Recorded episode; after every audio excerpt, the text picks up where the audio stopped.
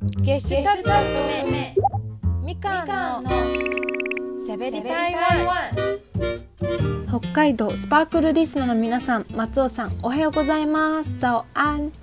スパークルスーパークールセレクション。今週は私台湾在住のバンドゲシュタルト乙女のボーカルみかんが台湾の音楽文化グルメなど今の台湾情報をお伝えします。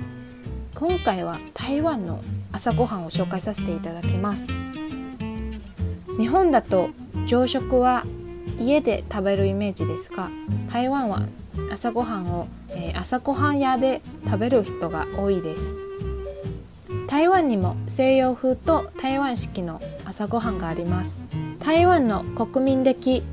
定番朝ごはんといえば先日紹介した、えー、片栗粉で生地を作って鉄板で焼いて卵とベーコンなどの具材にのせて、えー、巻いて切る食べ物ダンピンもそうですが豚肉のフレークトーストファントン、えー、台湾式のおにぎりですね。なども、えー、定番中の定番ですね。今回は私の地元愛で、えー、台南特有の朝ごはんを紹介していきます。まず1つ目ニョロタン、牛肉スープですね。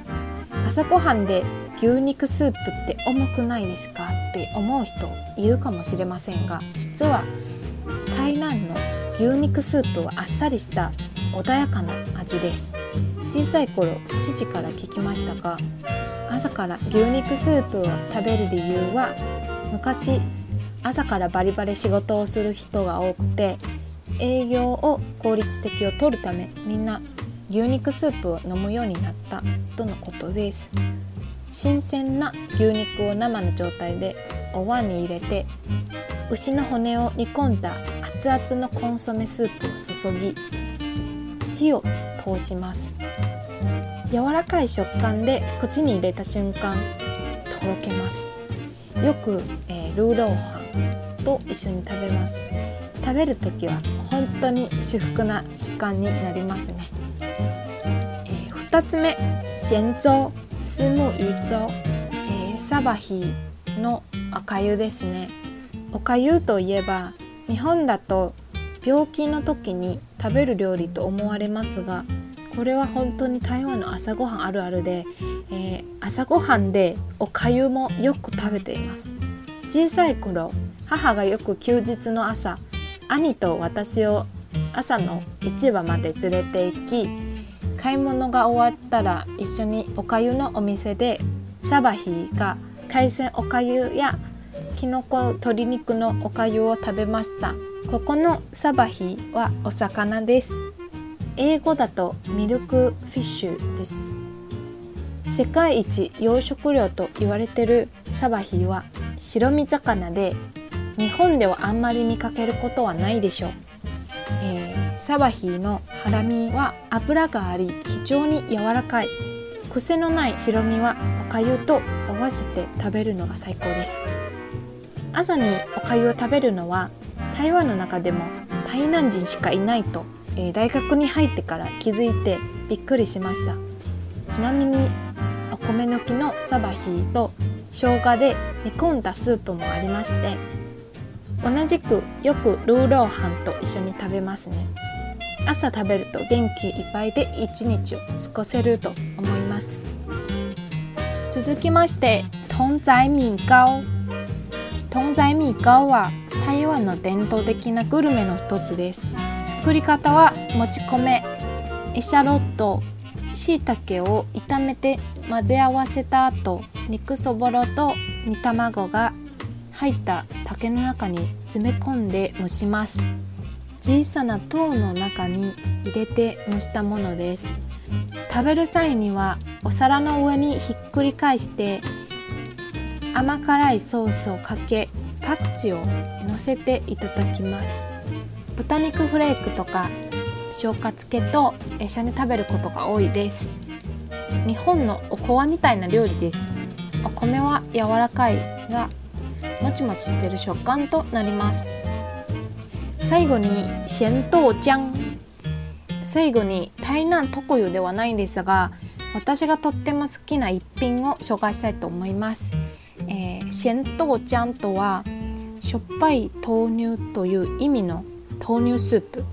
えー、お酢ラー油醤油ネギ、えー、小エビを豆乳に入れて作ったスープです。お店によって味が違いますが具材もパクチーや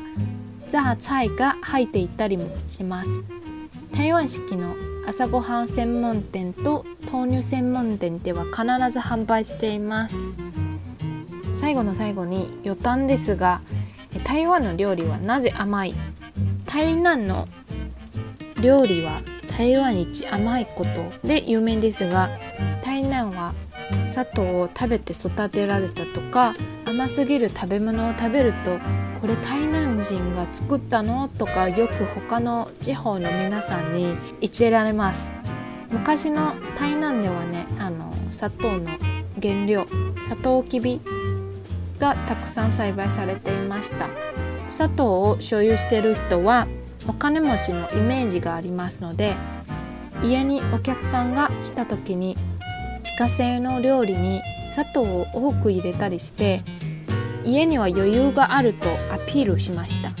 これが原因で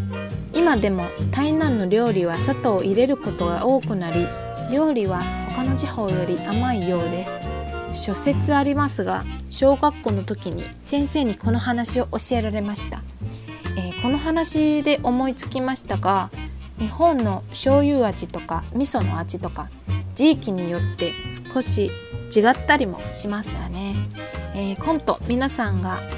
台南に遊びに来ましたら是非台南の朝ごはんと甘い料理を食べてみてください。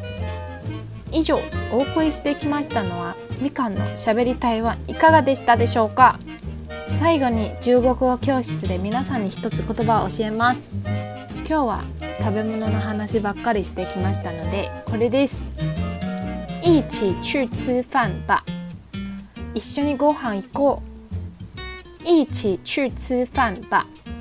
一緒にご飯行こう。台湾のこれが知りたいなとがありましたらメールを送ってください。